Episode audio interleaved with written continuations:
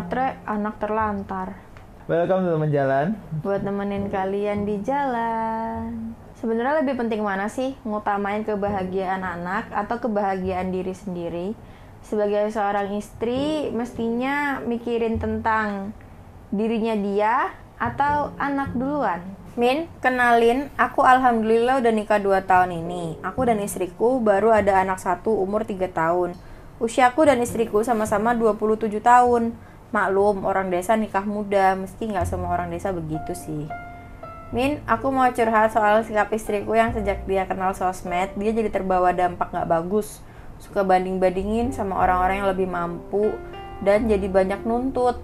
Dia jadi ada teman geng lah ibaratnya. Dari pergaulan itu, justru istriku jadi lebih mentingin gaya hidup dan sering nelantarin anak. Bahkan soal kebutuhan anak aja, dia nggak peka karena lebih mentingin diri sendiri, Min. Aku udah mencoba menasehati, udah nyoba juga cerita sama mertua, dan udah juga minta istri nggak terlalu deket sama teman-temannya, tapi nggak ada hasil yang baik. Mertua orang desa, jadi anggapannya sikap anaknya ya nggak salah. Dan istriku bilang, aku ngekang gara-gara aku bilang suruh jauhin teman gengnya itu. Aku kerja di sawah, punya ortu yang hasilnya ya nggak tentu tapi waktu istri belum kenal gengnya itu, kebutuhan semua aman-aman aja. Sejak istri hobi belanja, baru mulai semuanya berantakan. Anak gak dipikirin, dia lebih mentingin dirinya sendiri. Maaf ya, ini anak dia dari suami yang dulu.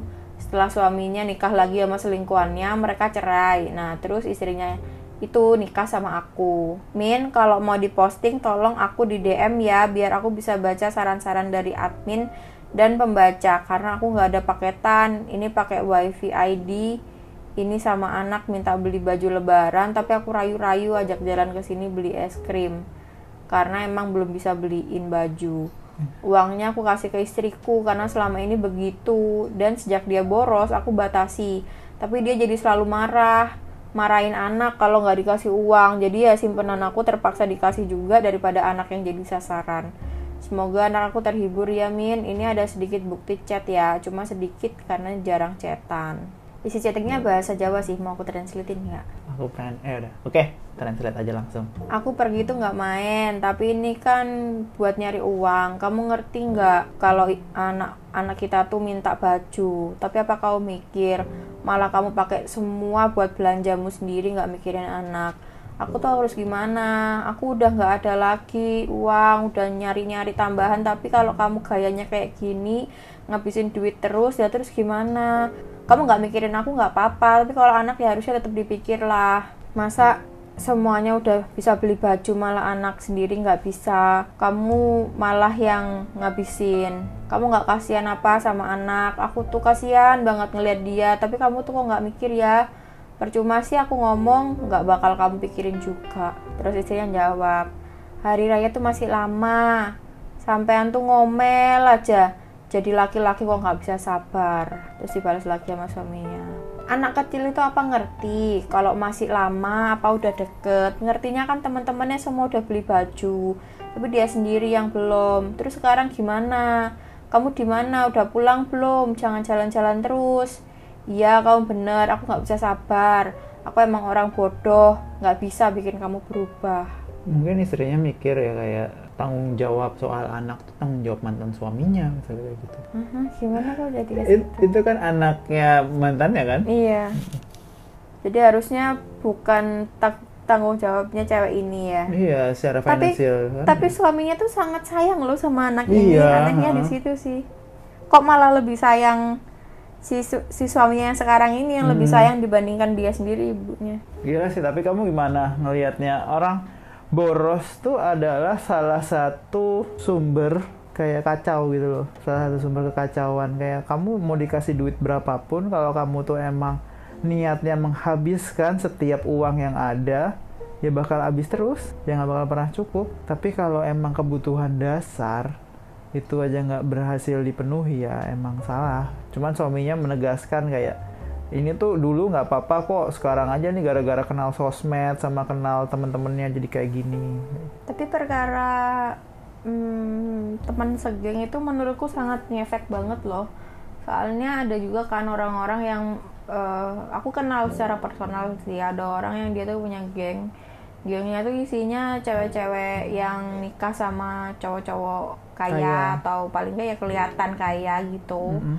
Yang mana tuh kalau istrinya ulang tahun dikasih iPhone baru. Mm-mm. terus kalau ada acara apa langsung diajak ke mana-mana kayak gitu-gitu loh. Sedangkan temanku ini nikah sama cowok yang bisa dibilang bukan orang miskin juga sih karena gajinya ya masih di atas UMR kan masih lumayan.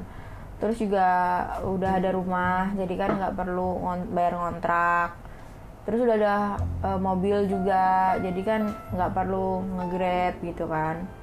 Cuman bagi eh, temanku tuh tetap aja kayak kurang gitu loh.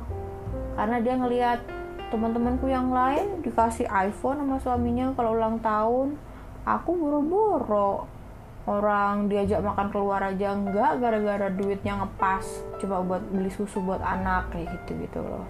Maksudnya ya tidak bisa dipungkiri bahwa kalau kita ngeliat orang lain yang dia pernah sesekolah bareng nih sama kita kayak selevel gitu loh sama kita Mm-mm. giliran udah nikah ya kita ngiranya kan kita semua masih selevel gitu Mm-mm. ternyata eh, dia dan teman-temannya semua kan apalagi nggak ada yang kerja kan Mm. jadinya mereka semua ibu rumah tangga ya jadi dia ngerasa makin selevel dong orang sama semua sama-sama ibu rumah tangga semua terus kok yang lain bisa dikasih eh, iPhone terus barang-barang branded sedangkan dia enggak kayak gitu jadi maksudnya pergaulan tuh sebenarnya juga sangat Menentukan. mempengaruhi juga sih. Kayak aku dulu juga yang salah satu hal yang bikin aku minder waktu ke SMP kan karena teman-temanku punya mobil semua kan. Jadinya waktu aku pakai motor tuh kayak kenapa aku nggak punya mobil ya kayak gitu. Kok aku nggak ada sopir.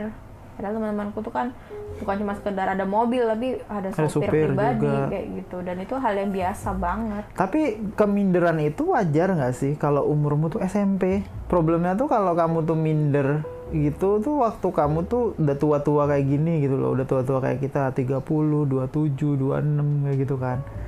Hal-hal yang kamu pikirin tuh harusnya lebih ke esensial aja kayak eh, anakmu gimana, bisa sehat apa enggak kayak gitu loh daripada eh, lomba-lomba kayak-kayaan siapa. Cuman mungkin aku nggak bisa ya ngomong kayak kayak tadi barusan itu. Cuman mungkin emang di luar sana orang masih hidup dengan ranking, Jim. Kayak waktu kita zaman SMP, SMA, SD, di mana tuh kita diurutin siapa yang paling siapa yang paling, siapa yang nggak paling misalnya kayak gitu kan. Jadi kesannya kayak kalau kamu tuh nggak bisa di paling atas tuh kayak paling wah paling menderita gitu. Apalagi kayak udah perlombaan-perlombaan yang sekarang ini yang di mana di era setelah sekolah gitu kan. Untuk anak-anak yang aku bilang kayak yang nilainya kecil misalnya waktu SMA SMP gitu pasti pengen membuktikan kan kayak aku tuh waktu SMP emang nggak pintar di dalam mata pelajaran gitu. Tapi lihat deh aku tuh lebih kaya daripada kalian. Pengen dinilai kayak gitu misalnya. Jadi ujung-ujungnya tuh ya semua hal yang dilakukan oleh orang-orang ini itu bukan untuk diri mereka sendiri. Melakukan hal-hal semuanya untuk orang lain. Yang dia sendiri tuh nggak suka loh bisa jadi. Itu yang aku ngerasanya agak aneh. Kalau kamu udah tua tuh take control of your needs gitu lah. Bukan take control of apa aku gitu. pikirkan sih cuma di bagian ini. Kalau kamu nggak puas sama kualitas hidupmu paling nggak do something about it. Jangan cuma ngomel-ngomel doang problemnya adalah dari istri-istri ini kan mereka tuh kan ibu rumah tangga jadi mereka kan nggak kerja nggak berpenghasilan. Mm-mm. kayak ya literally mereka udah nggak bisa ngapa-ngapain lagi gitu loh selain emang ngomel doang gitu sih. Karena temanku ini juga udah coba di dimodalin sama suaminya kan buat bisnis A B C gitu. Awal-awalnya seneng tuh dia rame rame gitu seneng. Tapi lama-lama tuh kayak nggak tahu males nggak tahu pokoknya ada aja masalahnya terus kayak udah berhenti aja gitu buat ngelakuin.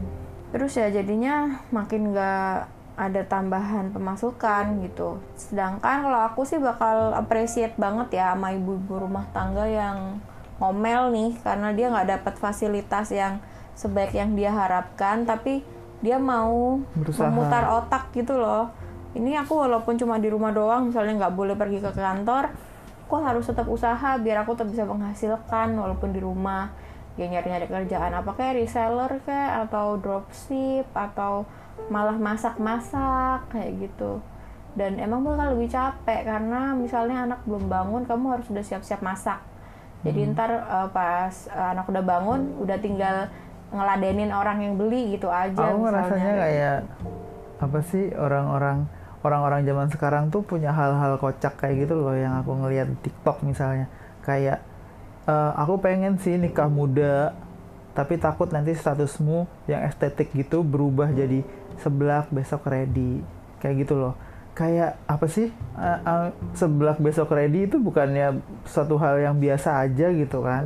Atau malah bagus-bagus aja jualan take control of your life menghasilkan uang kayak gitu kan daripada sekedar ngomel-ngomel nggak jelas Iya, justru uh, orang yang update kayak gitu itu kayak dia ngerasa savage banget kan karena Iya. ngerasa kita tuh sebagai wanita harus nikah ketika kita udah financially independent. Nah. Jadi kita tuh nanti nggak perlu kayak gimana-gimana gitu. Padahal secara nggak langsung dengan mereka ngolokin cewek yang jualan seblak ketika habis Iya. nikah itu malah dia itu lagi uh, Membatasi. me- malah lagi mengkampanyekan patriarki nggak sih? Iya. Kayak seolah-olah kalau cewek yang habis nikah itu udah pasti harusnya ditanggung full sama suami, Iya, disenengin suami, bener, bener banget. kayak gitu. Padahal kan enggak, justru kayak gitu malah keterbelakangan enggak Iya. sih? Terus nanti kalau kamu misalnya udah udah nggak ditanggung udah di- udah ditanggung suami full udah kayak gitu-gitu kan.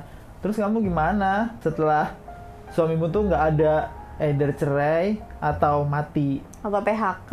Iya. Terus kamu gimana? Kan kayak gini kan nambah nambah keamanan juga buat kamu. Kamu jualan tuh kayak astaga kayak hina banget gitu loh. Aku awalnya kira kayak siapa sih kita jualan udah lama kan? Gak ada orang yang datang tuh ngejek-ngejek kita jualan kayak gitu kan. Hmm. Tapi di luar sana ternyata banyak orang yang punya pikiran kalau jualan tuh Rendah. hina kayak gitu. Dan salah satunya adalah orang-orang yang bilang besok sebelah ready itu apaan kayak gitu loh. Hmm. Padahal menurut gue ya aku penasaran teman-temanku soalnya jarang ada yang jualan juga kan. Kalau ada yang jualan kita penasaran jualan apaan kayak gitu. Ya intinya sih uh, aku pengennya ya semua orang ya take take charge of their own life sih. Mm-mm. Kalau kamu pengen punya hidup dengan kualitas atau standar tertentu, ya jangan rely that on your husband atau cowok siapa pun atau orto atau siapa pun lah. Tetap harus kamu yang take control dan kamu yang harus ngejemput rezekimu sendiri kayak gitu kan. Mm. Kan lebih baik kalau ada dua orang jemput rezeki masing-masing kan daripada cuma ada satu orang yang nagih rezeki doang Mm. lewat ke satu orang yang berusaha. Oke, I think that's all for today. See you tomorrow. Bye bye.